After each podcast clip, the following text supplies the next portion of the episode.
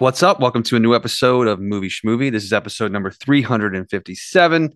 My name is Steve. I'm one of the co hosts of the show. And as always, I'm joined by Ron. And John. There it is. Nice.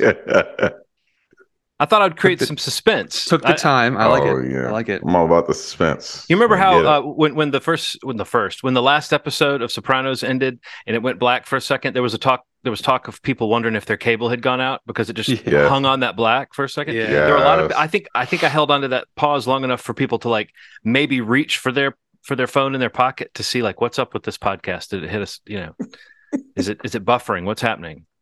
So Or if they're know. watching it on YouTube, yeah, they're probably checking to Yeah. make sure it didn't pause or they lost Oh. their Wi Fi or whatever. I mean, it's possible that I created unnecessary chaos in people's lives by doing that, and I apologize if that Safe to assume you did. I mean, Yeah. we should just make that assumption. If anybody like lost it with their family while they were waiting for me to say my name or anything like that, um, some of those issues, I'm sorry, but those had to come to the surface, right, Ron? I mean, Right. people got to deal with their mess. People got to deal with it, man. Sometimes you got to be the catalyst, It really can't be John's fault that that happened. right? You know, Not legally. just- yeah. You can't you can't hold us to that. It's a philosophical weight that I'll carry with me, but not not you know prosecutable under Maryland law. Anyway, how's it going? Yeah. It's going. let's Go let's ahead. hope that never happens. Let's hope the uh, feds don't try to take over and, and you know that shit. That's part of our podcast charter. Is Yeah. that our mission That was is the to, goal. Yeah. is to avoid federal interest. Oh, I misread that. I thought we were trying to garner it. Sorry. Well, there's a certain Yeah. kind of interest. We want awareness maybe on the national level. Ah. we don't want interest Right. on Yeah. the federal level. There's a big difference. Got there. it, got it, got it, got it. Mm. I so today's that. episode, um, we got some news items we're going to talk about up top here. Um, we got Ronald's pick for required viewing, uh, which is Terrifier. Ronald, Ronald, Um, Ronald. yes, we'll talk about that in a moment. And then, Okay. uh, and then after that, we're going to kind of just do some, you know, catch ups and randomness and bits and bobs and what we've watched here and there. So, um, Ronald, why don't we just start the podcast? You, we were talking about this before we started recording. You kind of brought up this topic of conversation of, you know, this, this, this, what, what, what works and is not working, or the the perfect mix of, uh, like a theatrical window to streaming or streaming only, or you know, what was the motivation, you know, for this conversation? What brought you to this, and you know, kind of explain what's going on to everybody. Yeah, I think I think with the release of Barbarian and um, Smile, uh, I think about uh, some of the strategies that have kind of come during the pandemic. The pandemic is still here, but you know you can go to the movies now and not feel too crazy about it. Right. And um, I'm noticing that you know some companies are choosing to still go uh, straight to streaming service, and then some have kind of gone for the whole you know give it a window, whatever that may be, uh, to be in the theaters, and then release it to PVOD and typically streaming after that. Sometimes it's simultaneous, but it seems to be PVOD first and then to the streaming services. And the rewards that are kind of coming from it, like uh, I say, Barbarian is one of those things. It, it it garnered a bunch of buzz in the theater, and now that people have kind of gotten it in their hands, I, I, I there's a it, there seems to be a popularity to it. You know, PVOD's doing really well, and uh, this is the last part of it. I kind of call it the the bootleg sort of uh complex. So like, you know, back in the day when you get a copy of a bootleg, you know, and it was clearer, like high level bootleg, it would kind of feel like, you know, I've I've kind of duped the system. I have something really cool. And I've noticed in the last like two weeks. You know or what, so- guys? That that interest on a federal level, it might be it might be there coming. it is. There it is. Yeah, it might be coming. I, Might be I coming use I use a couple words that might s- set the feds off. So um yeah, so I noticed that in the last 2 weeks or so with the release of Barbarian, there's like this thing where people are like, "Hey, have you heard of that movie Barbarian?" And they'll look kind of side to side. They're like, "You know, it's on HBO Max and it's on PVOD and you know, the one with all the buzz." And that's there's like a weight that comes with that. Um Right. I know that that's a I know that that's a good option now, but how do you feel about the straight to PVOD versus I'm I'm so sorry, straight to the streamer versus uh this route of the little theatrical window and then I mean, I think it, it, I think an interesting starting point is like really looking at the landscape and seeing how many different variations of it that there are. So, yes, you know, you talk about you got words like streaming, PVOD, theatrical. Mm. So, and in some cases, movies kind of touch all three. Like like Barbarian being an example that does hit all three because it it was theatrical, it's on PVOD, it's on HBO Max. Like it, it's it's kind of checking certain boxes in these in these yeah. equations or these formulas that they're kind of they seem to be toying around with to see what works the best, either across the board or for a certain kind of movie or a certain kind of release. But yeah, I mean, so we're talking about you know movies that come out from the spectrum of a theatrical release that has like a, a truly protected window, something like Top Gun Maverick most recently is the true exception to what seems to be coming the rule, which is a movie that comes out and is in the theaters for th- like pretty much three full months, if not more, with no exposure digitally or online. So outside of a possible bootleg, you know, a, a, literal bootleg, you know, you're talking about a movie that you know gets that protected window, which is what it always was for the most part pre-pandemic. You know, 90 days usually minimum. And you know, now we see these mixes of releases where you know, Universal, for example, has this program where you know they can put a movie in theaters, and based on how it performs opening weekend, they basically then get an option to either release it digitally in 17 days or to keep it in theaters for a longer run. I think it may be 30 or 45 days, whatever they decide. Mm. But you know, and then on the other side of the spectrum, you have these things that are just coming out straight to streaming and really kind of like the Pixar, Disney stuff. Really, it's, it's has sort of become, and maybe some of the HBO Warner titles, like during the pandemic, where they were doing the day and date releases, um, are kind of on that side of it, where you know some of those things are completely skipping a theatrical release like a lot of the pixar things had done uh, with the exception of lightyear and you know then some of the warner stuff was like day and date where they would be in theaters in peak pandemic really still mm-hmm. but then was coming out on hbo max because they were trying to launch that platform I think when we were talking about this, my gut tells me that it seems like movies that go straight to a streaming option, um, even if it's day and date, it does seem to really kind of hinder the performance of a movie box office wise. It doesn't necessarily mean that not a ton of people are seeing it. Like I guess most recently, Halloween Ends was one of those that went day and date. It still had a really good opening, but then you see, you know, it dropped massively in, in its second weekend, assuming that a lot of people probably watched it on Peacock or the, the digital platform or whatever it was on. I think, mm-hmm. but it, it is kind of like a weird balance because I think if they're putting marketing into a theatrical release, there is an interest to try to like leverage that as quickly as possible to still get people looking for digitally. You know, I think Barbarian, Bar- Barbarian is a good example, or Smile, you know, where movies perform well in their theatrical window. They don't have to go to the full, you know, 45 day necessarily, but they can make a lot of money in theaters, quote unquote, a lot of money for, you know, their budgets and then find a place on streaming or digital or video on demand, whatever it might be. Because that's still it's still leveraging the marketing from the theatrical release because the it's like a it's like a funnel. I mean, ideally that's what they want it to be. Um, but it's an interesting topic because I think they're all trying to figure that out still. And you see studios say one thing one month and then backstep it the next month, like HBO Max and Warner's, for example, like how mm-hmm. they've kind of pivoted the whole thing because they're seeing that like you know they're not getting a massive return on some of these things that are going directly to streaming um, on whatever the given platform may be um, but then you have something like hocus pocus 2 which is a movie that probably could have come out in theaters and made a lot of money in my opinion um, especially because you see that it's basically going to end up becoming the highest streamed movie in its initial release in the streaming era like mm-hmm. they released the numbers for the first, I think, two weeks, and I think when it hits 30 days, which is would be in like a week or so, you know, where they can finally make that announcement. And and a word on the street seems to be that it's going to be that.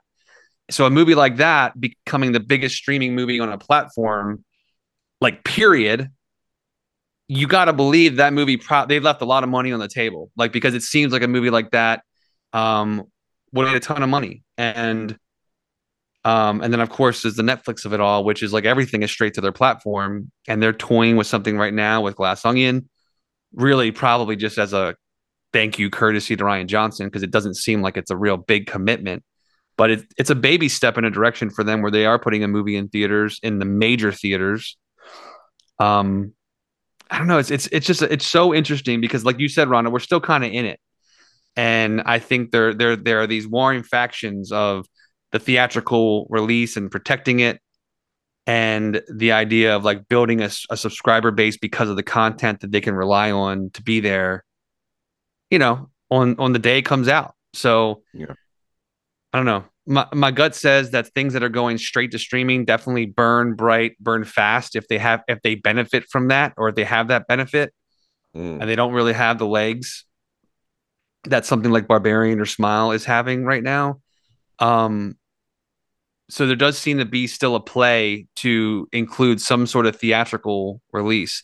And my gut says something like what Universal is doing is is probably what the future is going to be. Whether they all uh, come to agreement and accept some version of that, but that seems to be like the most logical thing because it gives them flexibility to pivot away Yeah. if it's completely bombing. And really, it gives like a vendor or an exhibitor, like a theater, the ability to say, yeah, we don't want to commit to it if it's not making money. Yeah. So instead, we can play Wakanda Forever on more screens, you know, or or they can they can give screens to something else, and they can get rid of something that's that's underperforming. So I mean, it's it's a it's a ever changing thing, but it's a really cool idea to to discuss it because yeah, you you do see these movies right now that are kind of breaking the exceptions, you know, or becoming the rules even maybe. Yeah. And um it's cool especially because you're talking about two horror movies kind of blazing that path that seems like it's probably going to be what more movies what more movies do, you know, in, in the near future. Um I don't know what what and what do you think, John, or what what's your take on? I mean, you you probably been going to the movies more, or you have been going to the movies like way more frequently than either of us. Mhm. So I mean, like you know, and seeing most of what you've seen in theaters, even if it comes to a theater, I mean, to a streaming or PVOD option soon, you know, you, you definitely take that advantage, take advantage of the opportunity to go see in theaters. It seems when whenever you have a chance to. So like, what's your take on that all? You know, I, I was just thinking when you were saying that, it's odd that you ask it to me that way because I was just thinking I don't have much to add to what what you guys have said about this because it's such a speculative. I mean, we're, we've been talking about Right. this different phases of this for the last several years of just what's the new normal? Is there a new normal? You know, um, uh, but I, I, when you ask about the theatrical experience, for me, I think that the only movies that that I am aware of a release date and that I have a, a release date in my mind. It used to be every movie that I was interested in seeing, I had a release Right. date in my mind for it. Mhm. Now, the only movies that I have a release date in my mind for are the ones, well, I mean, unless I'm just super interested in something, in which case I'll have an, a sense of it. But in general, there's like so much stuff coming out now, as we've said, that you don't always uh, uh, anticipate things like you used to, you know? So you, but I think the only ones that I really go, oh, yeah, the, you know, Wakanda Forever comes out on this day are theatrical only movies. Um, Right. there may have been a couple that I was surprised to see that there was a day and date, or that oh, it came out in the theater and there was some way to watch it on streaming for thirty bucks or something like. You know, I'll find out. Oh, there was an early access or whatever. But I guess my point is, to me, the confusion of when does that movie really come out? Oh, October ish sometime. It's like you start reading reviews for it, you start seeing feedback for it. Give it a week. Look it up. There's going to be some streaming service playing it in most cases with a movie nowadays. Um, you know, and I feel like that's what I've noticed is just that, you know, I, I have sort of stopped thinking about when movies are coming out exactly because I get this sense that, well, it, pretty soon it'll be available for me just to watch here impulsively at home. Um, even though, as you said, Steve, I have been as much as possible going out to the theater at times that feel like they might be a, you know, less crowded screening or just a movie that I can't wait for. Um, but I was thinking about that, how like, oh yeah, uh, Barbarian was a movie that I went to see in the theater because I had heard all this buzz about it and I was excited about it, and there was no other way to see it. Uh, word of mouth for that movie was so strong. Then it hit streaming like right on Halloween, which was another fantastic move for Genius, that yeah. movie. So that worked out great for a movie that didn't cost too much and and and was really good on top of everything else. So I don't know if we can look at success stories like that and say that's the model. I mean, I think what you're saying, Steve, the 90 day window or whatever that like top uh, Top Gun Maverick was this outlier in so many ways of what a movie can do. You can't really say that's the model either. A Hocus Pocus 2 maybe even would be too big of a of a of a of a movie to say this is the way all movies might perform or this is how they might fare. Yeah. But I think that Yeah. sense of like this is an event, there's a date on the calendar, everybody's going to be talking about this movie on that date. I think that gets blurrier for these movies that come out in, in New York and LA and then it hits streaming a couple weeks later and then pretty soon it's almost like you don't know when it's safe to say let's talk about this movie or has anyone seen this or anything? So i think that's there's a sense of confusion i have about like when's a movie really coming out? And also the fact that they can make a choice after the first week too as to like how quickly it's going to hit streaming. Um Yes. you know all that just feels like uh it's it's almost like just if a movie's coming out give it a couple of weeks and look for it you'll probably find it at home um Yeah. but if it's such a success like top gun maverick then that's the kind of movie people are excited to go to the theater for um and that, you know I, I didn't i didn't hear a single person who didn't who, who said they felt ripped off by that by going to the movies to see that Yeah. um, but a lot of movies you kind of would, especially if nowadays it's a more premium experience for people to say, I'm going to drag my ass out to the theater. We're going to mask. Yeah. We're going to do whatever we're going to do. Uh, if it's not a great movie, um, you know, it's another thing that feeds into that idea that only the big event movies are going to be like the huge theatrical hits. But that's a separate Yeah. topic. So yeah, to the to the point where like to add to that point to the point where you might go see a movie have a bad experience and then like they're like i'm not going back outside to see a movie Right. for the next year right. Hollywood, can do that Hollywood's burned me. I'm done with Hollywood. you, you can do that now and not feel like you, okay so you can yeah, be like, okay. you're missing anything. Yeah. yeah. you're like okay so i'll watch andor until this movie comes out you know like Mhm. i'll watch this movie Right. till the i watch this show till this comes out that makes that makes you know what you know what i've realized about top gun? Because it's a mixed bag. It's like it, it sure it, it's it's it's a combination of serendipity um you know nostalgia you know bro culture everybody loves tom cruise culture but they earned those seats. I, you know one thing i will say about that movie was i saw that shit everywhere. Yeah. and the and them waiting the way that they did and promoting it the way they did means they earned people coming into the seats like they did. Like there wasn't a place where i went where i didn't see anything about top gun and that's why they waited. They knew that a sure sure the movie's incredible but on top of that this marketing is going to get people to fucking see it and it did. I mean like i saw the the trailers and i was like holy shit. I mean you know the the the the, the little behind the scenes things they were doing showing it how it was filmed. I'm like this is unique. This is expensive. This is special. And i should go see it. I feel like at least for them to make some of that money back. This these cameras are specially made just for this movie. It's like weird things i was thinking about that i never considered for any other movie. So what genre how- would you say Tom Cruise invented with Top Gun Maverick? it's like it's like uh it's like this nostalgia they should actually have a a, a genre of movie just called like nostalgia and it kind of I think that is actually every movie coming out nowadays, mostly. yeah But so like Tom, I just know that he created sci-fi with He did, Oblivion. I just didn't know if it, this was a new he genre. did but he also created I'm going He deep on, though. on inside jokes on the show. Right, Everybody right. out there listening, listen to every episode so that you can get the joke that I just. Uh, yes it's I such a made. silly fucking but yes i think i think you know, Top, Top like- Gun Maverick was such a weird, successful movie, though. Like it was It such. A, it's almost weird to talk about it because even people who didn't like that movie loved that movie. You know, like yeah yeah yeah Like the yes I didn't hear a single person not go, "Oh, I just like." Even if Yeah. people thought it was over the top and ridiculous, they talked about how much they loved seeing it in the theater, or how it was great to see that big, or or the jet scenes were great. I don't know. I just feel like that movie was was a weird outlier, but I do think that Tom Cruise. I mean, we've talked again. There's so many overlapping topics in this little discussion because the Yeah. star power aspect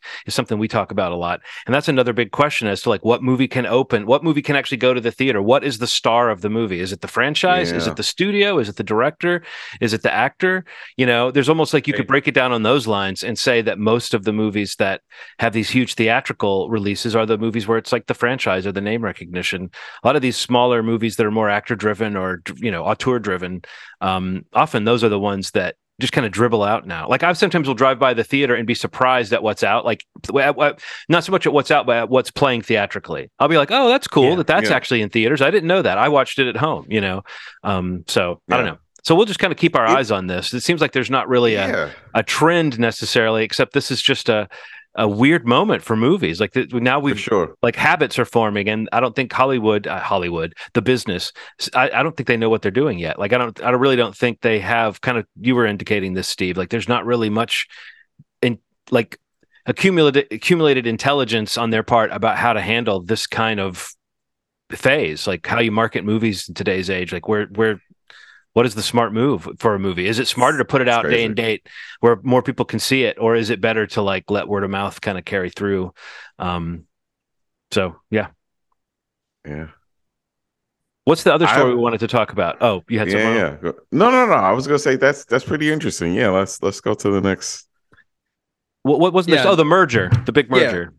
So I, I literally sent this to you guys like an hour or so before we started recording tonight, but it was uh there's speculation, there's rumors, something you know possibly in play here for um, Jason Blum and James Wan. Apparently, are in discussions to possibly merge their two production uh, companies, Blumhouse and uh, Atomic Monster, which would be really interesting because you know I, there's been rumors over the last couple years. I'm sure you guys have probably come across them that like you know Blumhouse was probably prime to be you know a, a prime piece of business to be sold to mm-hmm. a, a, mm-hmm. big studio or to a big yeah i don't know a, a, a, company that's in this production distribution arm of hollywood and yeah. they haven't yet so um you know and they've they've continued to be pretty successful and they've had some hits and misses in, in you know the past few years uh, maybe maybe more misses than they used to have but uh, um this seems like a no-brainer if that's the motivation because it seems like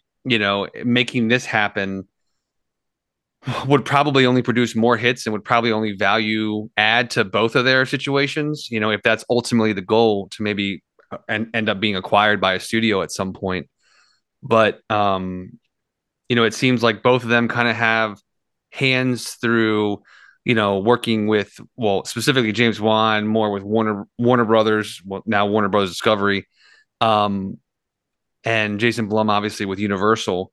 Um, but it seems like kind of a, a nice marriage in terms of the exposure to distribution that they both have, the success that they both have. Um, you know, two two of you know really not even you know a question the most successful horror you know people you know in in the business production creators whatever it might be um you know it's it's those two guys and you know you probably would talk about like Jordan Peele uh you know big names like that and these are two that kind of have ongoing relationships with one another. You know, they've worked together multiple times, and uh, yeah, it seems to make a total a lot of a lot of sense to me, especially if the goal is to possibly sell your business and make a massive payday eventually, because um, they both have found a lot of success uh, in the horror genre. But um, I don't know. What do you guys? What's your take on it? What's your read? Any thoughts? Sounds huge. I mean, yeah. I mean, horror is kind of the genre of the moment. It seems like, or at least is, as far yeah. as like all the studios want to like secure and increase their output and get right. like a team in place and have an imprint, a shingle under which to do it. So, I mean, in some cases, I think it's kind of interesting though. Like, okay, it sounds big, but it also you could have believed. I mean, in terms of the Blumhouse movie vibe and the sort of movies that James Wan produces, you could have believed they were under the same roof already. I mean, not Sure. Well, not wildly different. Uh, I, so I don't think yeah, that the yeah. content necessarily is going to be that crazy, but maybe the people they sign and the maybe they'll go, they'll go after some wild, uh, different sorts of projects. Um, yeah. But it's kind of like when Disney buys some company. It's just oh now they have one more giant franchise under under their you know under their auspice. It's a, it won't really change that much, but it is interesting to picture that like it's news that that uh, you know this is like the kind of news you hear about James Gunn taking over uh, DC. It's like oh horror. They're they're they're setting up a, a major horror uh, concern here. You know, it's kind of like um, I don't know. I wonder if that will fade. I wonder if it'll be just like superhero movies where there's a fatigue uh, over over like studio horror films. You know, in a few yeah. years. But for as a horror fan, I like when I hear that that's something that studios recognize is making them enough money that they can you know that they that the the the money counters are excited about making more of it so Yeah. Yeah. I mean, the risk risk versus reward for the budgets that these horror films have is just it's astronomical when you win. You know, it's like a Mhm. gamble. You you put what's five, what's five million. You know, Right. and then to make two hundred million out of that, it's just it's insane. Like it. Yeah. It is a weird ratio of, of money spent to money given if if it winds up being uh popular. So I get it. I get why it's it's, it's going to work out. Yeah, I, th- I think also horror is that genre where the Friday, like the, that initial weekend, kind of to your point, Ronald, they can make back the budget and more in one weekend, and then it's a hugely successful movie, even if it goes straight to uh, streaming the next weekend or if it falls Yeah. off or whatever. It's like if you spend five million and make fifteen million, then you're probably going to have a sequel, or that director is going to make another movie for you, even if nobody likes the movie, or or you know what I mean, even yeah, if yeah, audiences don't sure. carry it forward.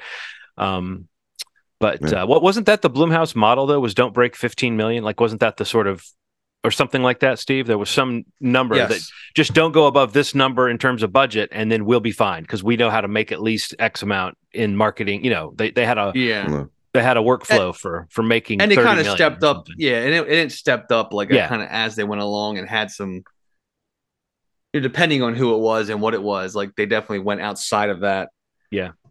restriction but i mean that was just like a part of their model yes exactly that like they you know really wouldn't they really wouldn't they'd let you make your movie but you made your movie with this budget and you know Yeah. they- and they would they would help find an audience for it and they, they've yeah they've been wildly successful um and jason blum is just uh i think a genius you know personally like i love listening to him on when he's on different podcasts and just reading some interviews he's done Wait, there are different Uh, podcasts.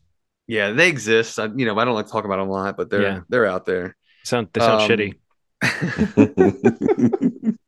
um but you know it's just like I, I he's just he's such a good mind uh you know and he's got such a history in the business and you know his success that he's found is not luck you know it's it's he knows what to do and hmm he's got a lot of really kind of progressive forward thinking ideas especially you know especially in the in the streaming context too like he's got like some interesting outlooks on you know motivating um motivating streaming platforms in terms of their production slate um you know to kind of get people to have more of a dog in the fight you know when they make these movies on streamers you know when they pay them up front and they buy out their back ends and they do all this stuff it's like hmm is there really motivation to like make this successful? Like a- as a actor or as a producer or as a whatever you know because if the streamer's buying you out and paying all this money up front and there's no back end or there's no motivation for points in the you know in the streaming game like th- that there's no structure for that. And that's kind of what really kind of blew hollywood up and you know made the blockbuster get cre- like created the blockbuster in a lot of ways is to kind of motivate the the people that were being in these things that were acting in these things to choose things that they believed in and were willing to like put it on the line for to make it successful. Hmm so he's got a lot of ideas around that, and you know, and I think it really kind of applies or could be applied maybe to some of the output that they make with this, you know, if they merge these two and whatever it becomes known as.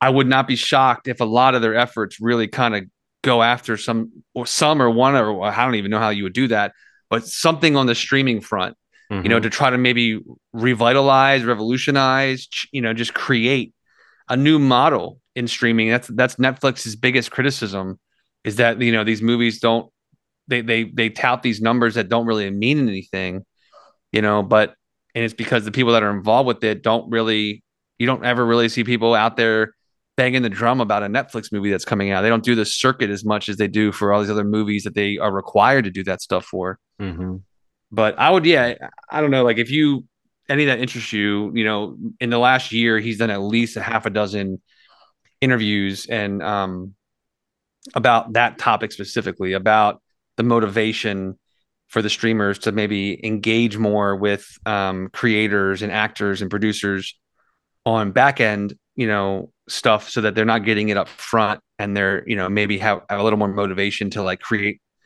a product that's going to have staying power that's going to really catch on or you know create some sort of word of mouth um, so I'd be excited to see if he actually found a way to do some of that with whatever they put out with this, you know, merger if it happens.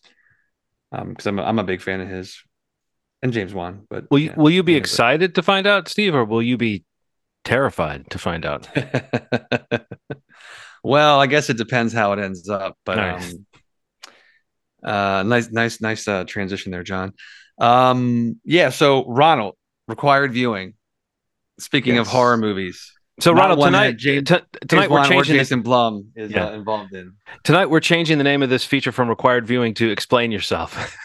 Yeah. So I mean, I'm just kidding. I kidding. picked I picked uh 2016's The Terrifier, uh Damien Leone. I'm gonna say Leone. Yeah. Uh uh Damien Leone's terror uh movie. yeah, I, I only I only say that because like it, it is I, I picked this because these movies really split the room, man. And Yeah. um, you know, I I I'd never seen them, and I see Art the Clown everywhere. I see Art the Clown art. I see Art the Clown clips, compilations, and with the release of Terrifier two, I kind of wanted to get it under Yeah. our hmm. belts just to just to see it. You know, I, I didn't have any expectations beyond that there'd be a clown in it. So, so that was Uh, your awareness. You had not seen much because I I'd read about Terrifier a few years ago, Yeah, and then like sought out a few clips online because I heard there were some really weird, brutal moments in it, yes. and I checked them Oh. out, and I, it it seemed like not my tempo when I watched Okay. those clips. And then when Terrifier two came out and was having all this hype, I did a similar Yeah. thing. I kind of hunted down like, well, what's up with the why are people are talking about the kills in this? Yeah, yeah, yeah. And then I sort of found myself going, not my tempo again. And then Yeah. when you suggested watching it, it was like, you know what? I'm going to give this movie a good shot and just watch it like any old Yeah. movie rather than going ahead and deciding it's just, it's in that kind of what you said, Ronald. You say this, th- this movie divides the room uh, or these movies do. But I also think it's just in a Yeah. subgenre of horror that you might, you might be a horror fan and not watch this type of like, exploitative sort of uh, throwback kind of pure horror kind of pure I mean, there's a part of me that admires the purity of a movie like this, even as Mm-hmm. it's kind of turning me off with like every creative choice, just about. yeah. Um, but there's a lot to talk about even within that, because what what you Ronald said that I think is really crucial is this: the Terrifier Two is having a moment. I mean, it's it's it, having a serious it got to the point where it's like, oh, people are people are talking about this, and everybody's talking about it like it's something different and like it's something that blew their minds. People are throwing up, people are fainting. You know, there was all those kind of stories.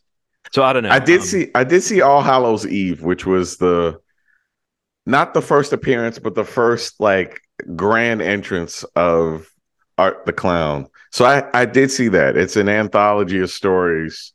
Um and art is kind of intertwined into all that all the stories in the anthology, which is very hard to explain when you watch it, but it, it is it is what I saw.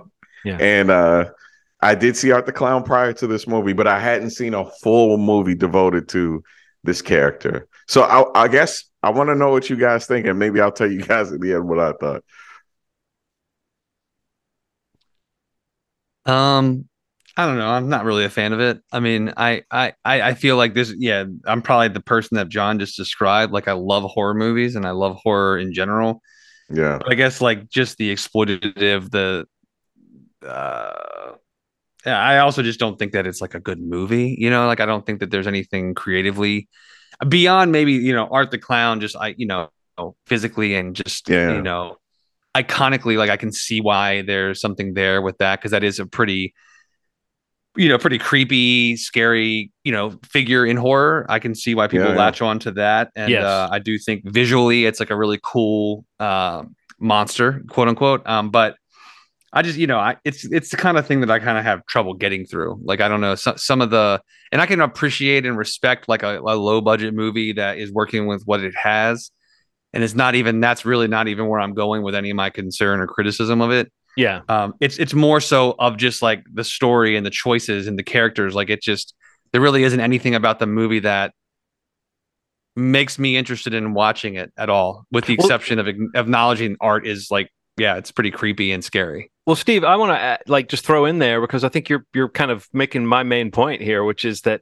other than art, this movie has nothing going on. Like it's so rare Right. to see a movie that like there they don't they maybe there's a line or two that indicates like a relationship between the sisters. I Some think. friends, yeah. But like it's Mhm. so sketched in. Even when like the radio report comes on and they're talking about the murders that have just happened, um, they say uh, uh, the local sheriff says it's like they didn't think they didn't even say like you know what I'm saying. They didn't even like on the radio. They usually would say the name of the sheriff Yeah, or the, name, of the, county sheriff, or something, but instead it's like the local sheriff said in town there was a Yeah. killer, a, a man died. You know, it's like they've they have thought so little through that I, I wasn't so much pissed off by that, but I do think that's a detriment to this movie. That like if you're not engaged by the tone and if you're not Yeah. here for this kind of violence and this kind of gore, just as a rule, not to say that I'm not here for it, but I'm not going to sign up just for that. Um, Yeah. Then it's like there's literally no like some horror movies will bother me with how much they attempt to make you care about what's happening outside of the main storyline. This movie was the opposite. It, there was literally nothing except for a kind of drawn out, you know, slow moving, single location, more or less, um, Yeah. movie. So I think that's part of why it's hard to get through, Steve. I, I was prepared to be disgusted, but I was more bored uh, than disgusted. Yeah. But I did get a little disgusted at points. It's pretty misogynistic, right? I mean, like the Yeah. the, the, the Yes. major the major kill that they linger on in this movie, what made me really uncomfortable, the way that it's Yeah. filmed and the the. I mean, and I agree that horror. I, I don't. I, I think that's what I wanted to ask you guys about. Is like where. Why do we have a line between the kind of horribly violent, uh, blasphemous stuff that tickles our fancy and we think is Yeah. really good, and the stuff that just feels kind of cheap and and, Okay, and like so uh, sleazy or something? Like what, what's that line, and why is that line there? I, I have something to say. I have something to say. I think Steve isn't artsy fartsy about everything, but one thing he's artsy fartsy about is his horror films. Yeah. I think I think there's uh, editing. There's a there's a there's a art to good horror films that this lacks. It it's almost like a man. You know, there's something that really bothers me. Um, there's like this like audience that's like fuck the establishment. This is what people like for horror and stuff like that. So I kind of I kind of went on like a just seeing how people felt about it and what I'm starting to f- understand is like I I don't mind there being a level of like I'm going to throw up watching this movie. But Mhm. what I really want at the heart of it is good storytelling. Yeah. And I think that's what y'all were saying. And what Steve, you know, you were kind of hitting on when you first Yeah. started talking about it. And what you were saying, John, like there, there is uh whatever uh, let's say let's name any horror film that we've ever talked about. If that person did a comedy and had the structure of that horror film we would like that movie. If it was if it was a romantic comedy and had, there's something about structure and beginning middle and end. What are the motivations of the character? And there's like a there's a there's a there's a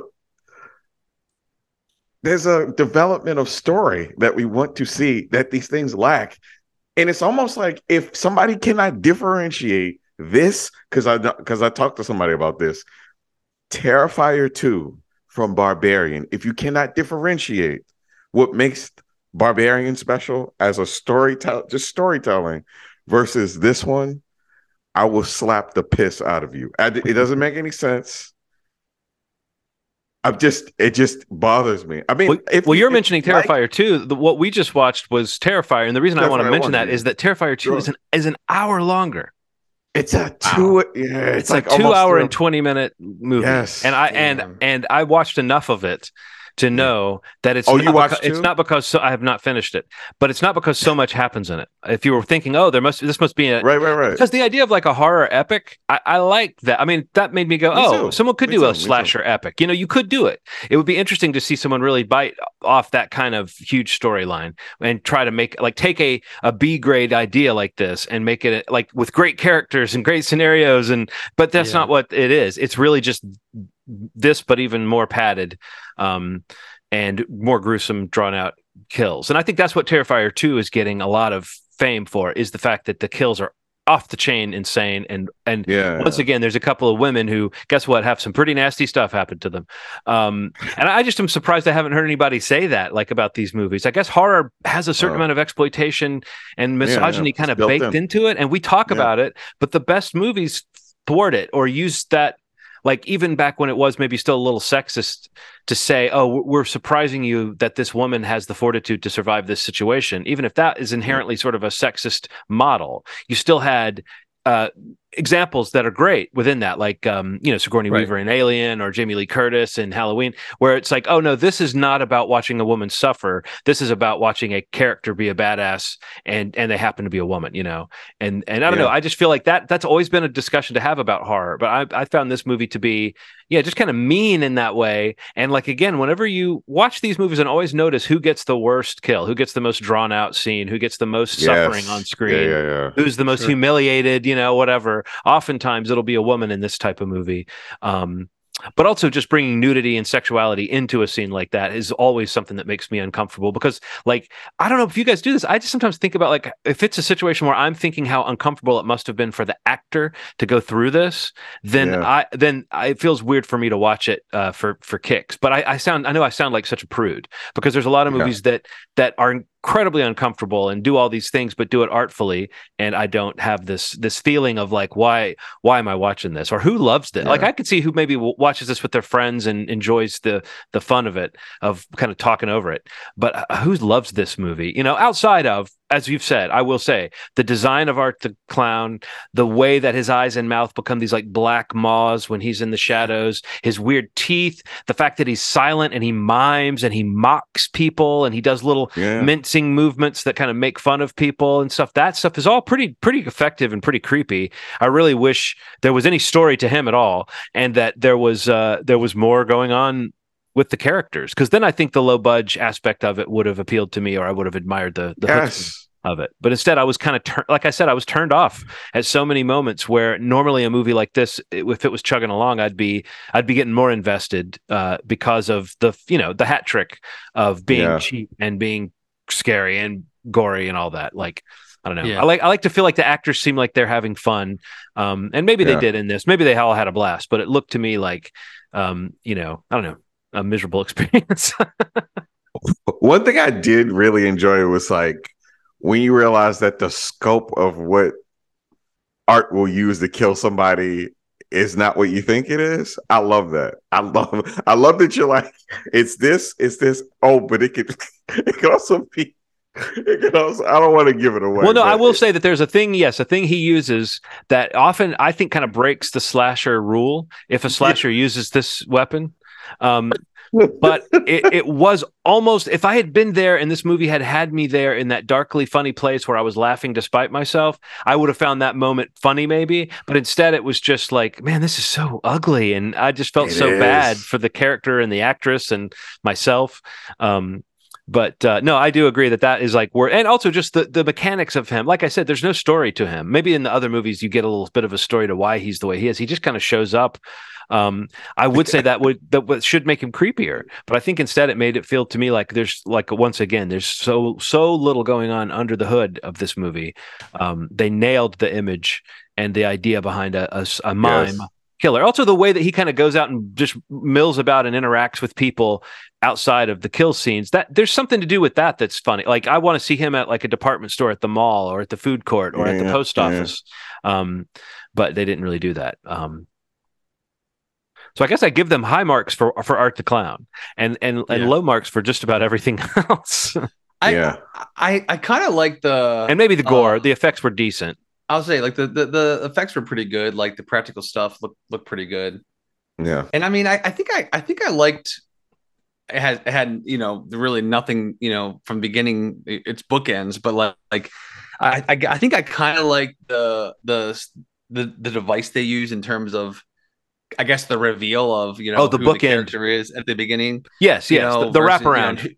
and who that character is. Like, I think that was kind of cool. Yeah, that But I wasn't a think bad getting thing at I really from, loved it. getting from A to Z, like if there was any kind of Yeah. if there was any kind of quality or you know something in between the two, I, I would have cared about that reveal.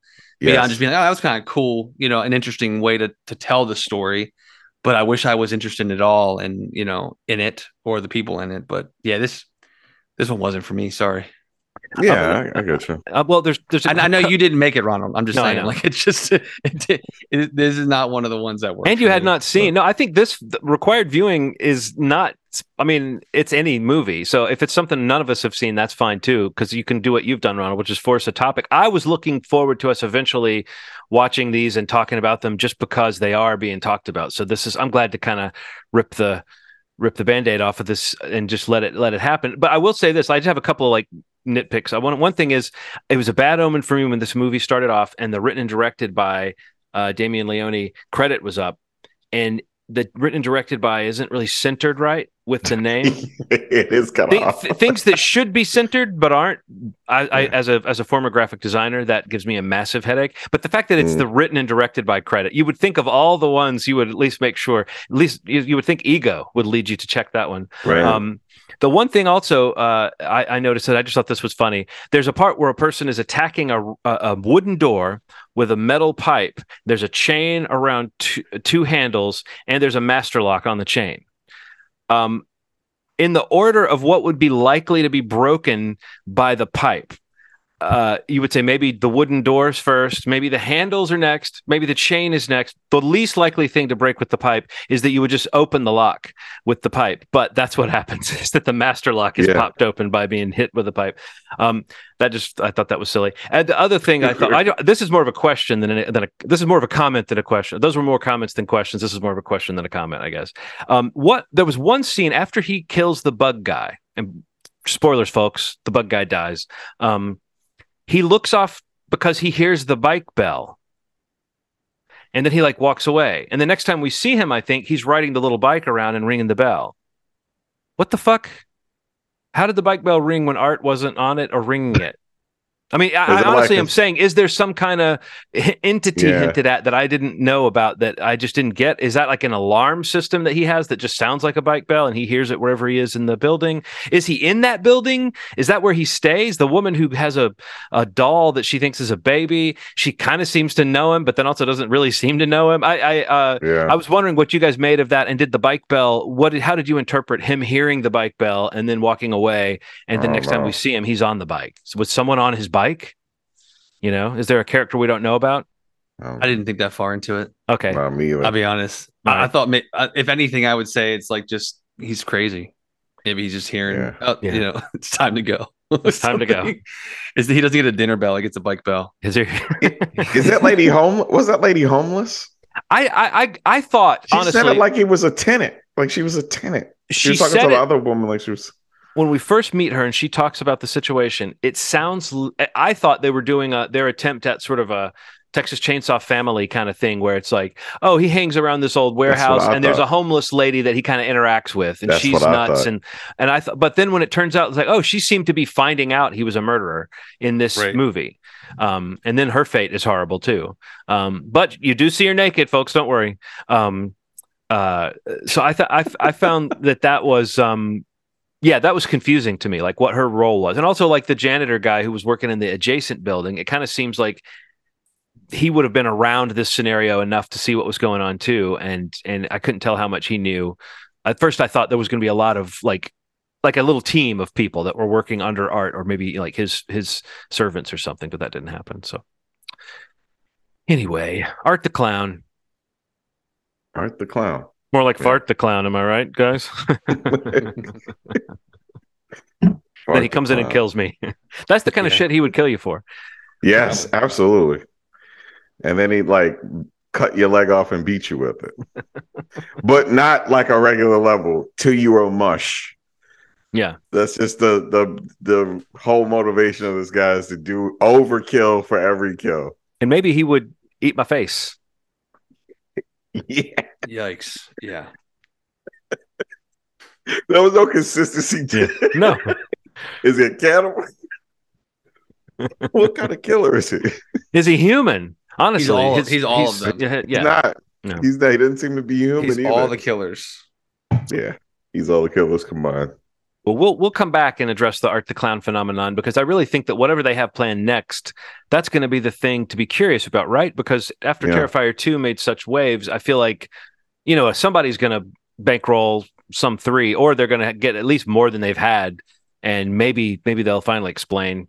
Um, you know, maybe a prequel where we see what happened to his teeth. Mm. Yeah. Just him, it's just him, him eating cotton candy all day and then going to bed without brushing his teeth or something like that. yeah. oh boy. Yeah.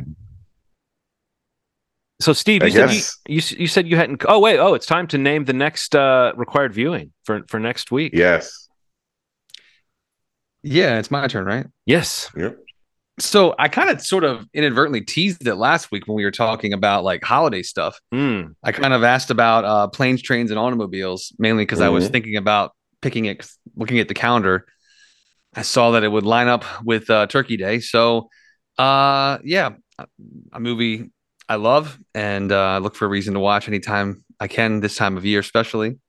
Uh, I think also just like you know, recently I think you know Steve Martin's kind of got a another win going with uh, Only Murders in the Building, and I've seen a lot of people like I don't know randomly uh, maybe it was his birthday or something, but like posting about John Candy recently, or there's some documentary being made about him. Yeah, there's a duck.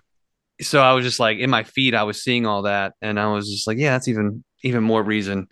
So yeah, planes, trains, and automobiles, 1987, written and directed by John Hughes. Um, big fan of his, obviously. Um, of John Candy, of Steve Martin. Um, pretty awesome cast in this movie as well. But yeah, nice holiday film. It's on uh, what is it on Paramount Plus? If you have a subscription there, I think it's also on Pluto TV. Um, possibly. I think I saw that on the the Just Watch app. Real quick plug for the Just Watch app. If we don't we don't get sponsored by them, but if we ever mention stuff on the show, it's a great app that you can do either we- on the website or if you have an iPhone or Android device.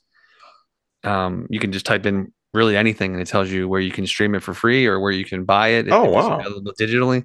But yeah, it's it's really what I use to try to find anything if I you know want to know where it's at. Even relating to the topic earlier about if something is streaming or you knowing when what's coming out. It's a it's a pretty cool little app that um is extremely accurate. So yeah, uh, looking on that, it looks like it's Paramount Plus and Pluto TV. If you have either of those, want to watch along with us. Cool.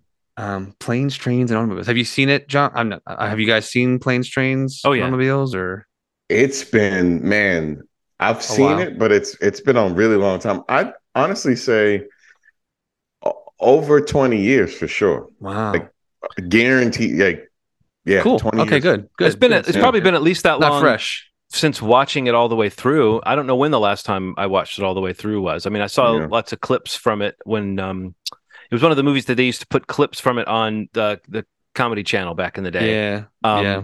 and uh, I saw it when it came out. I mean, I was a huge John uh, uh, Hughes fan at that point, and also a big Steve Martin fan, and a big. I mean, you know, when I was like twelve Yeah. or thirteen, whenever Yeah. whatever I was when that movie came out, I was definitely in the age of every week, if I could, getting dropped off the theater to go see something, and that's something that would have been top of my list. And I, I uh, Mm. I have very, very fond memories of it. And I think it has grown with me in the years since because when it first came out, I thought it got a little sappy right at the end. And I think I've I've I've become more appreciative of sappiness. Like when you're 13 or whatever age I was, Sure, 14, sure. that's when you might be most like uh, grown uh, at, at at sappiness. I've gotten sappier by the minute since that moment. you know what I mean? So I, this movie has the sappy part of this movie has gotten more and more effective on me when I whenever I Mm. think about it and whenever I think about the turn uh, that this movie may or may not take towards the end. But it's interesting how much this movie evolves. It's like it's it's actually got like, like twists and turns in it, kind of in terms of the emotional relationship.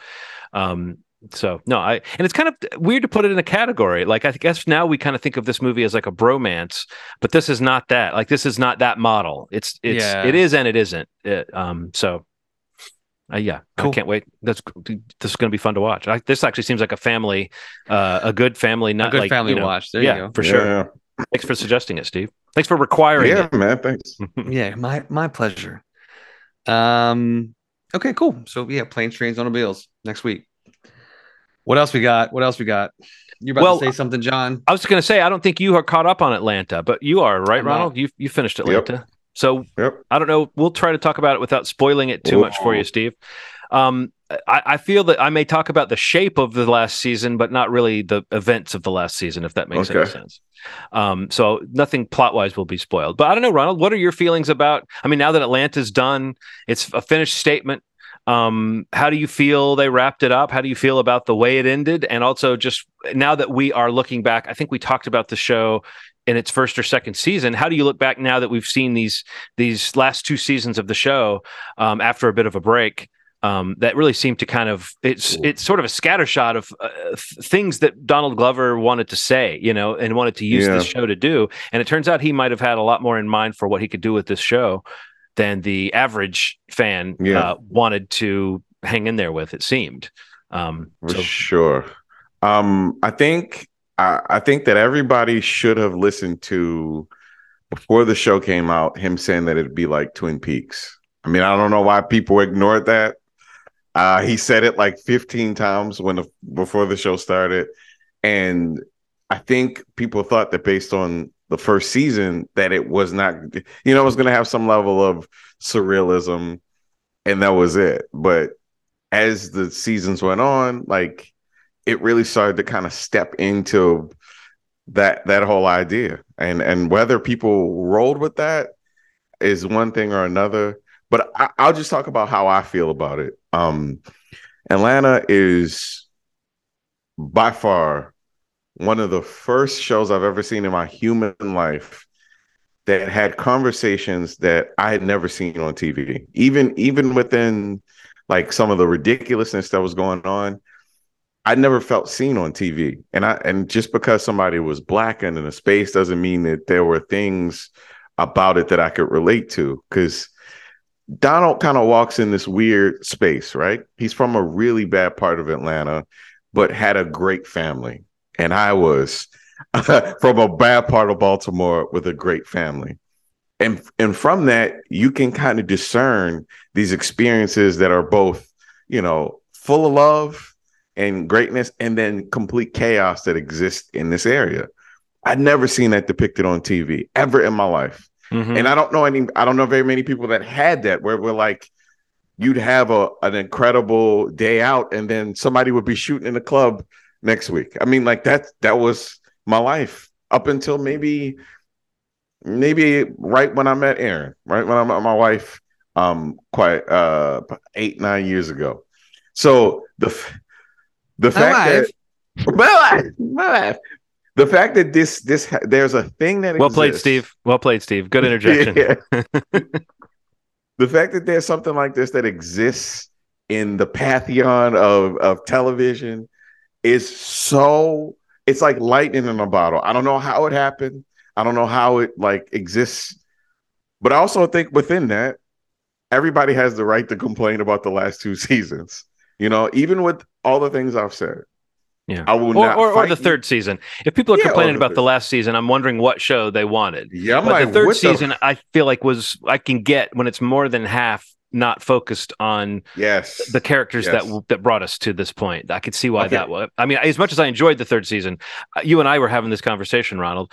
It would do a like it was it was like oh I kind of wanted to pick up with this plot line or that plot line, and then you know they yeah, would keep subverting things. I can hang in there for somebody trying to subvert what I expect up to a point. Then there's a point yeah. beyond which I'm like, okay, what is this thing? I, I never got to that point with Atlanta. I still thought it was pretty brilliant throughout, but I did I did start to miss the the show of the first two seasons uh, yeah. during the third season.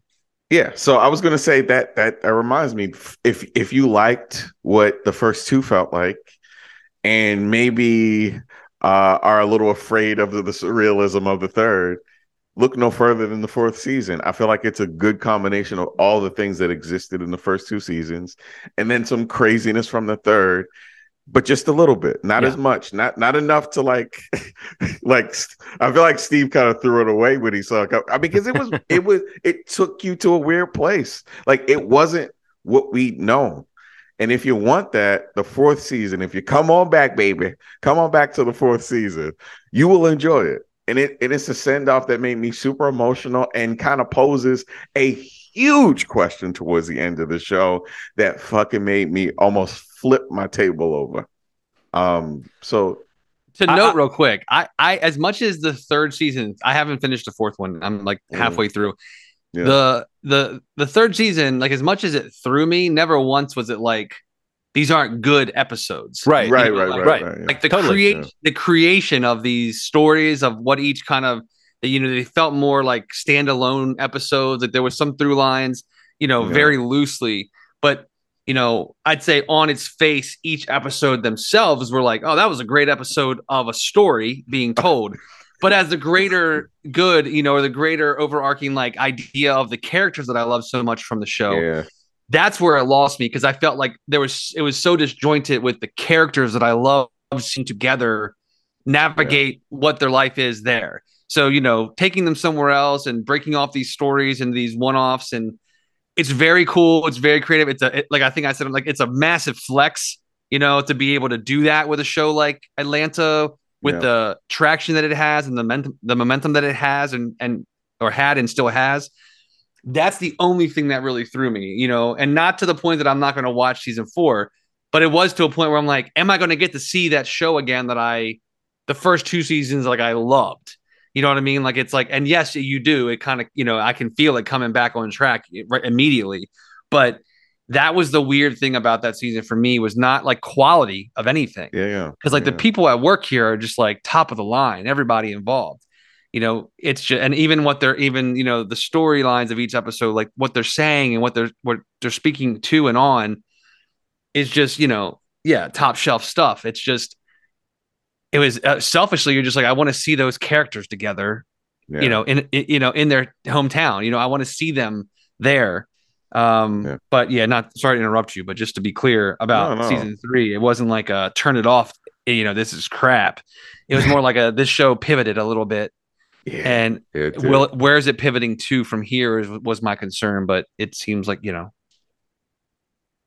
it, it came back around Well, I mean, with this Yeah. cast and everybody being busy and pandemic hitting, I can see how this third season they did what they could to get a season together. The the fourth season is much more the characters interacting, and at least every episode hangs in there and focuses on one of our mains, uh, even if they're not all together.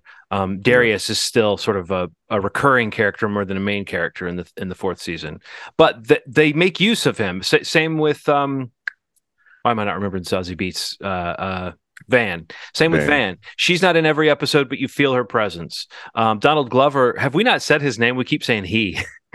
in relation yeah, to this Donald- show, but Donald Glover, Yeah. who kind of co-created this show uh, with his brother, okay, and uh, and and Hiro Murai is a director who like it had a lot to do with the shaping of the look and feel of this show. Um, the the great Stefani Robinson is a writer and producer of television who had some some great moments on this show.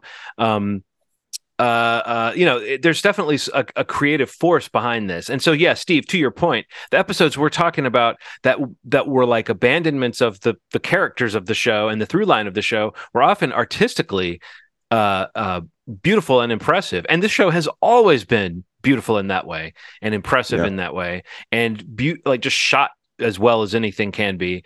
Um, and the way the last episode is both a super satisfying last episode of this show and also another kind of subversive episode of this show. Like it gives you those moments that you want from a last episode, the heart, the heart you want. But it also, as Ronald said, kind of introduces a, a philosophical question that's extremely meta and extremely mess with your head, uh, um, but also kind of like, um, uh, uh, you know, something you can almost explain away as the as it's ending because you kind of know what you've been watching for four seasons.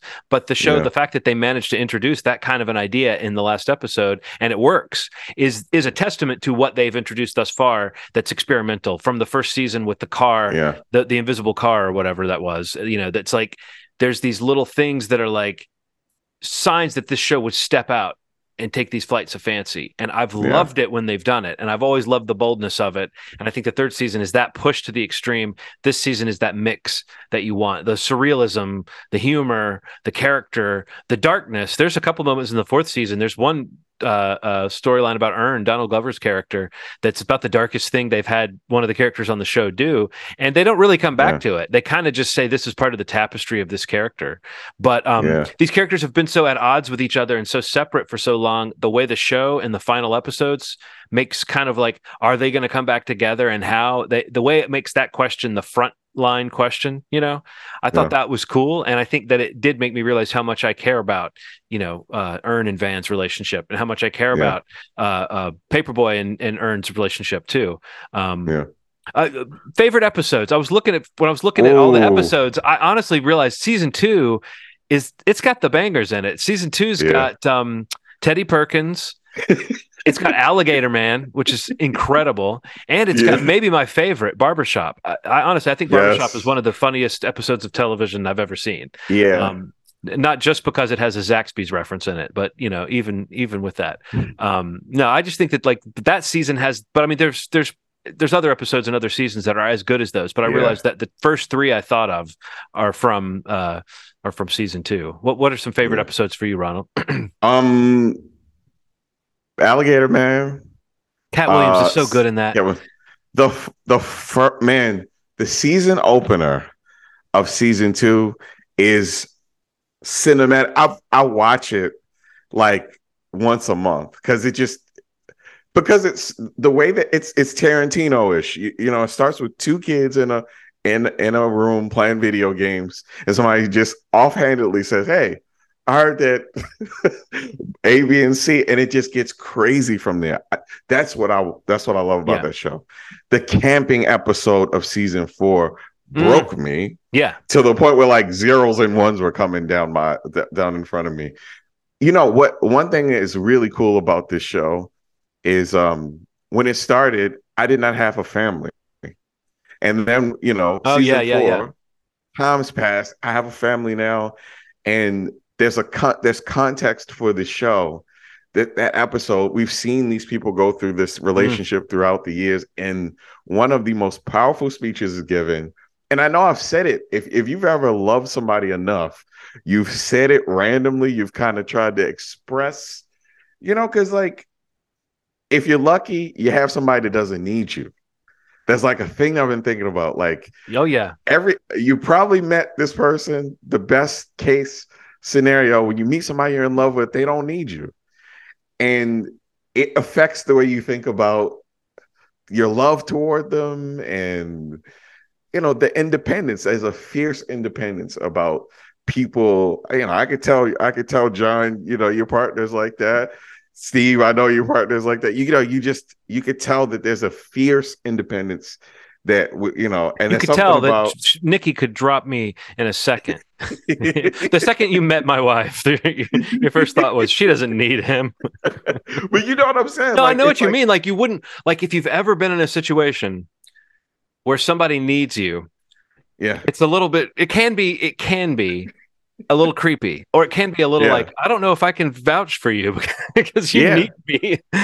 But like, no, But honestly, I, what you're getting at, Ronald, that that scene, that speech, that that moment is so powerful because again, it's what I said a minute ago. I didn't realize how much I was invested in that. And, Yeah. and particularly for like these characters, the growth, the showing, like I love to see characters sort of show that growth, you know, yeah and whether it Yeah. clicks or whether it really works or not. It's great to see someone who you're wondering what the message of a show like this is going to be.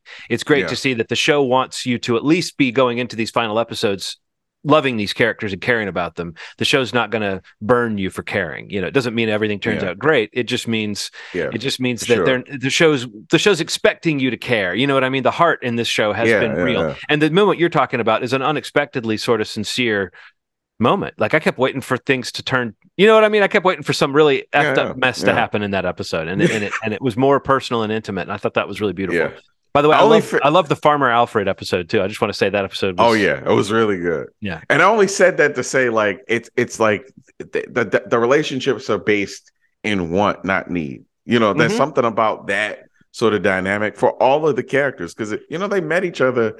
I I forgot I rewatched the first episode after the last episode, and it lends itself to that theory. But also, Earn did not like uh what's the name uh uh, the friend, uh, not on the Darius. He didn't like is Hmm. is that is that his name Darius? Darius. Yeah, He didn't like him.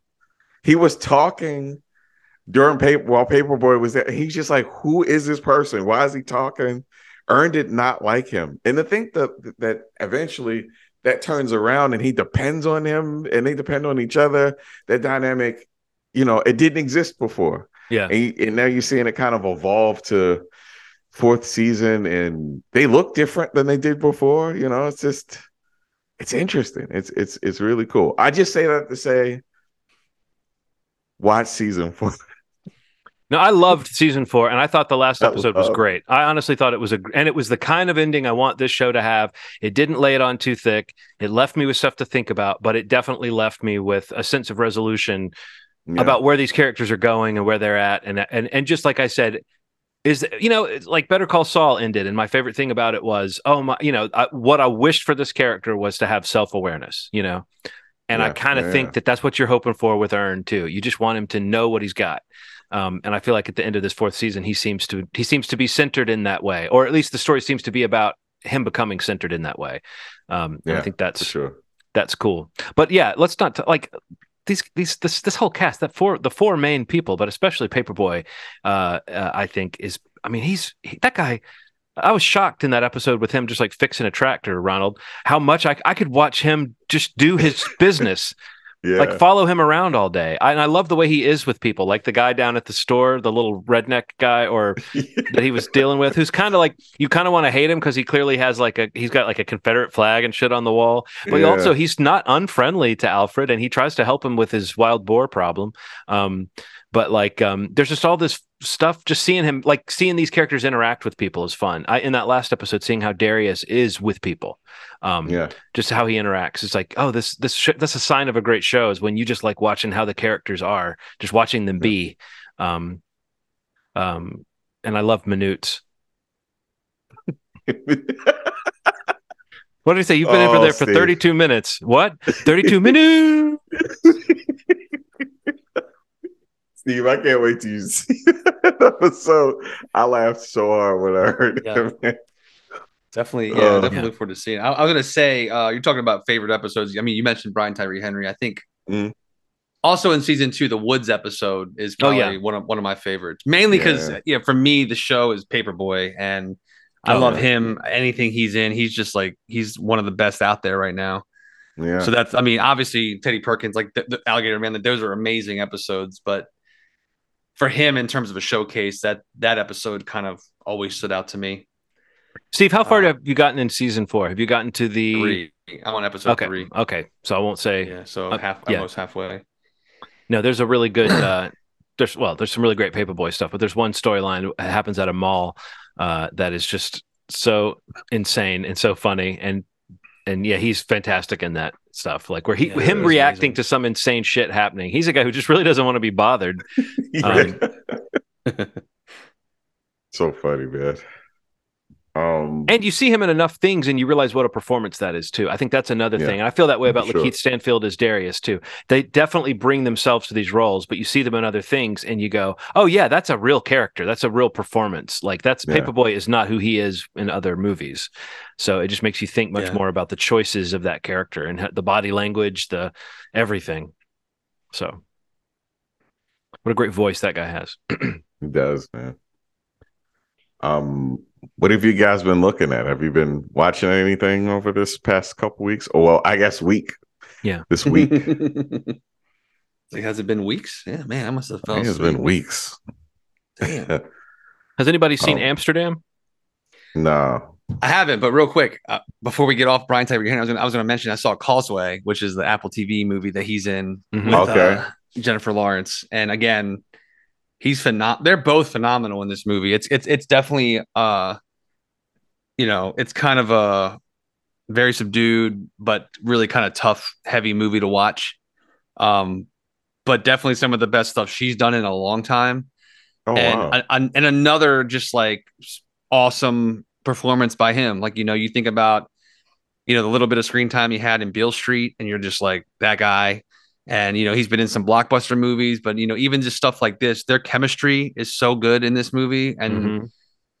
yeah, it I definitely recommend checking it out. It's on uh, it you know, it's on yeah Apple TV Plus. It's not that long either. It's only like a ha- hour and a half long no, so wow. it's not like it's not like a no you know like a big commitment in terms of like a, a heavier more darker movie to watch dramatic uh but yeah, just on the topic of him before we get off of him, uh, another reason why I think he's like the dude's going to win an Oscar someday. It's just a matter of when and what. But he's great, right. and she's really good in it too. And I, I, I feel like the maybe she's going into a phase of her career um, where these are the kind of roles she's kind of going after more, um, like kind of recentering maybe what she's doing as a star and with her acting career.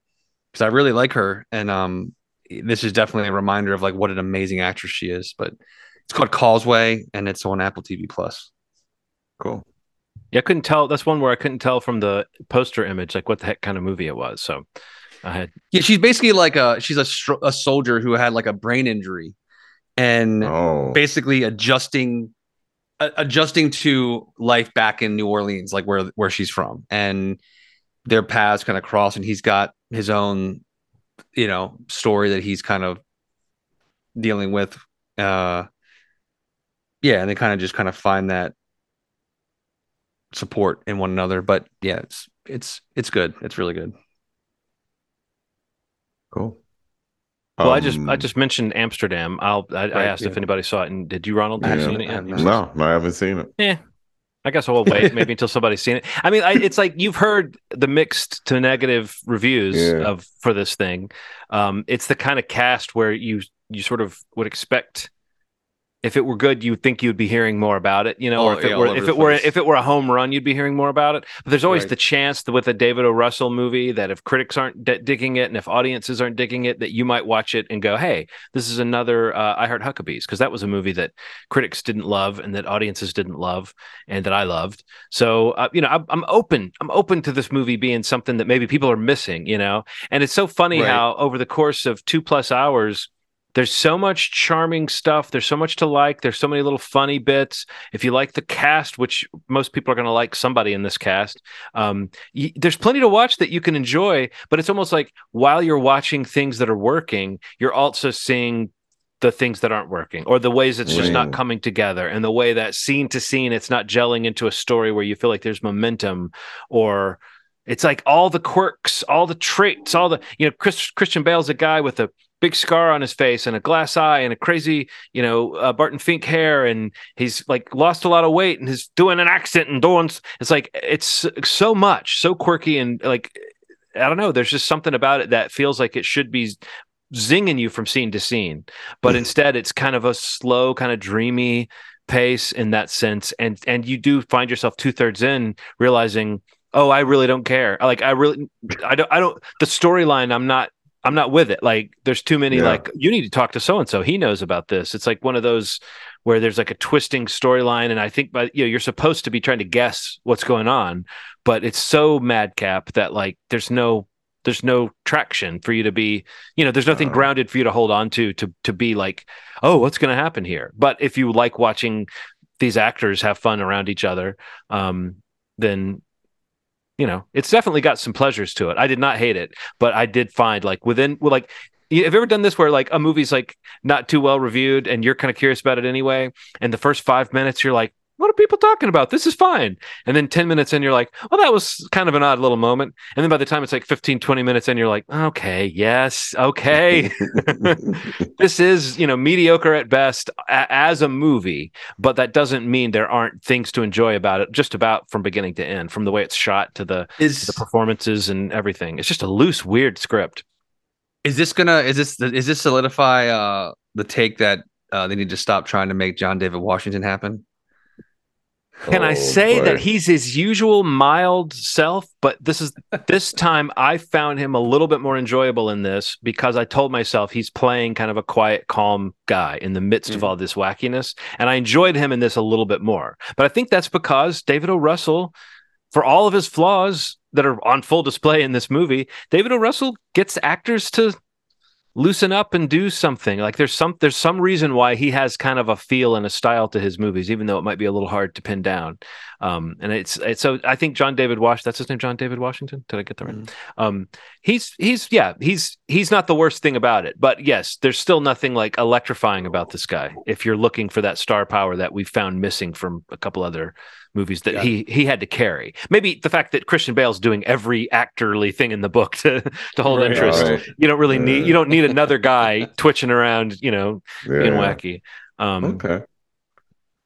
Um, I started listening to a very interesting podcast. Oh, the Jordan Uh, Peele thing. the Jordan Peele Quiet Part Loud, um, which is I don't know, man. Like, Is it the scariest Letts- podcast? They've said it's that their goal was to make the scariest podcast ever.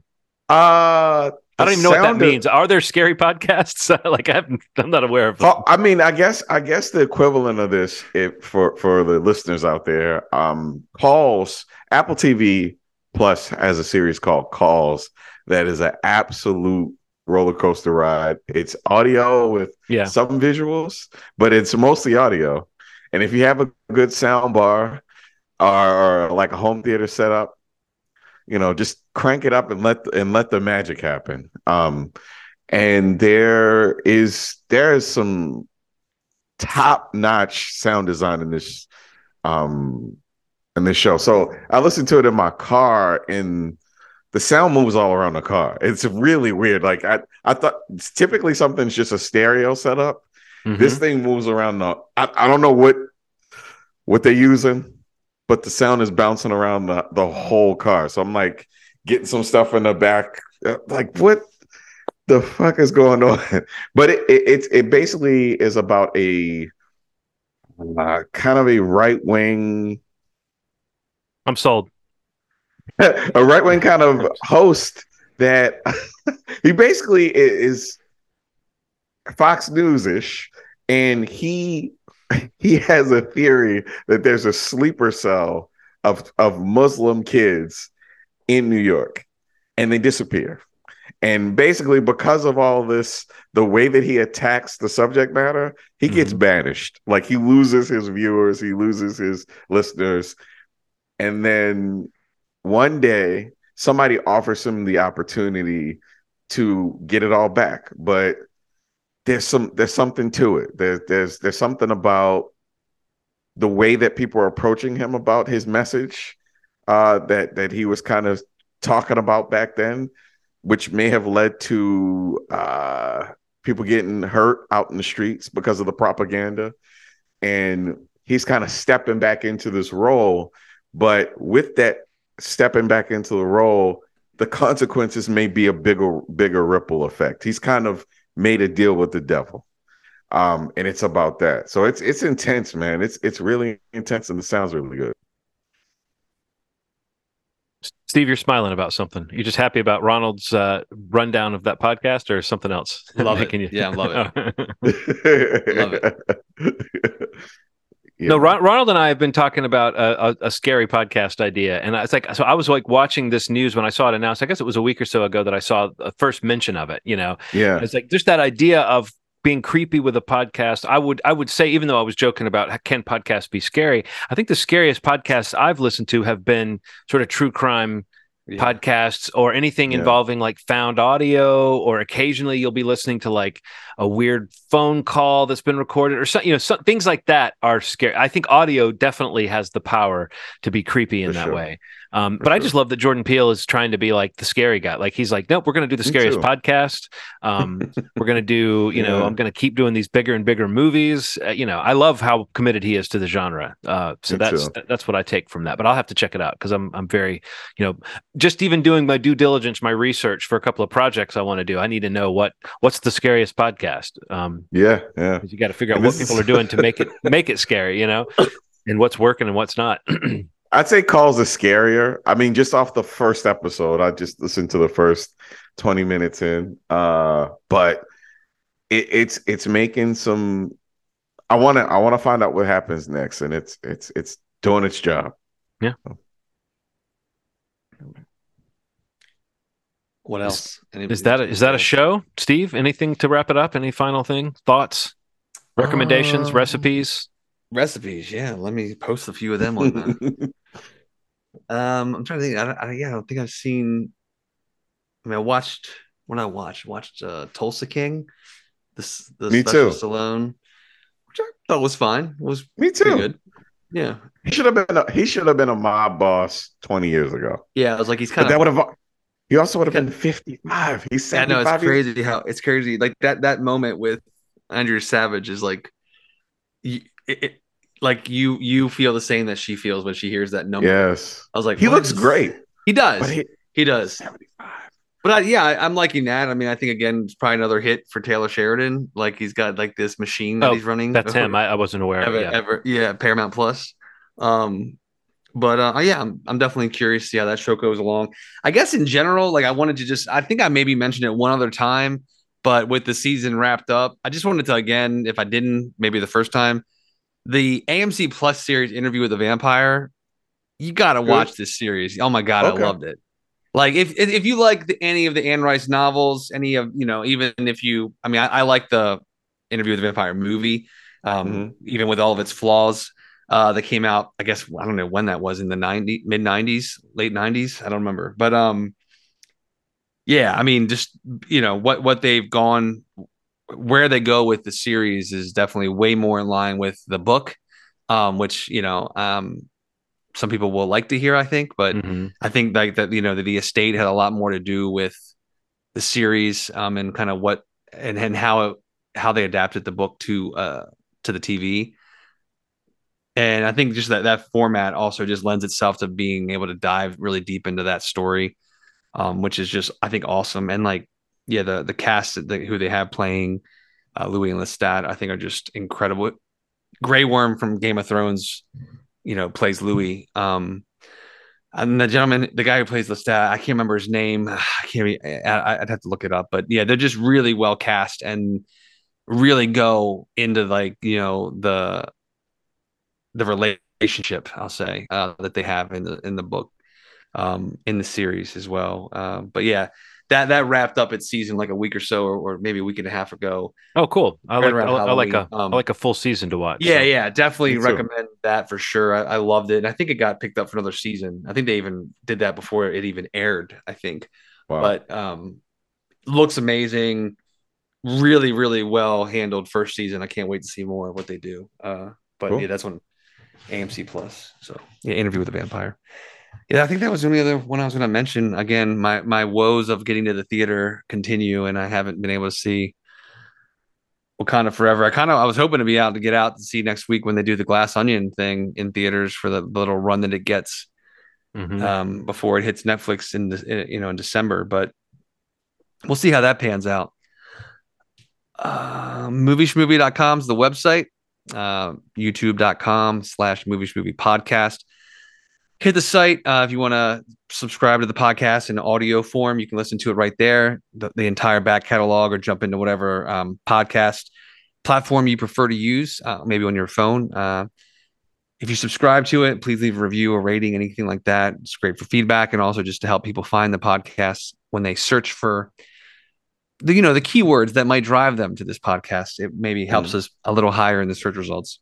And if you're going over to what's that? hunks, Yeah, hunks. yeah, um, these are the keywords. handsome. Yeah, yeah. Um, if you head over to the YouTube though, and you want to subscribe to the video version that um, we put together, make sure you hit subscribe there as well. Hit the bell for the notifications of when new episodes come out, and beyond the episodes of the podcast on that channel.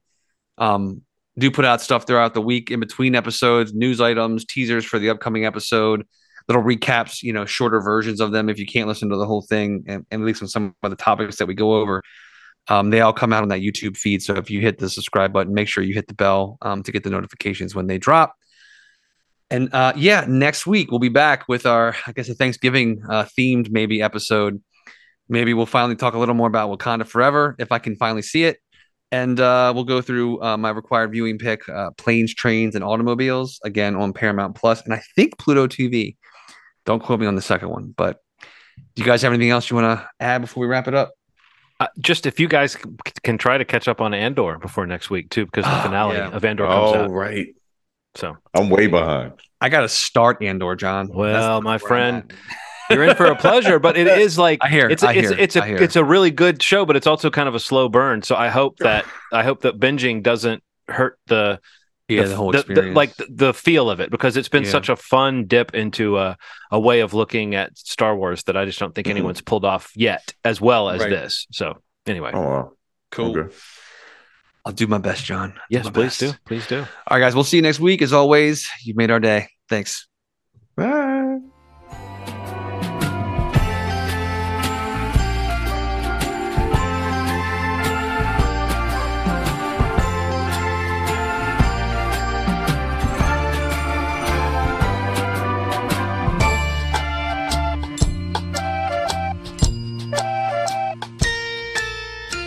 I gotta pee so bad. I'll be right back. All right. Hope you have a. I hope you have a good pee, Ronald. I hope you make it to the toilet. Thank you so much. Give him hell.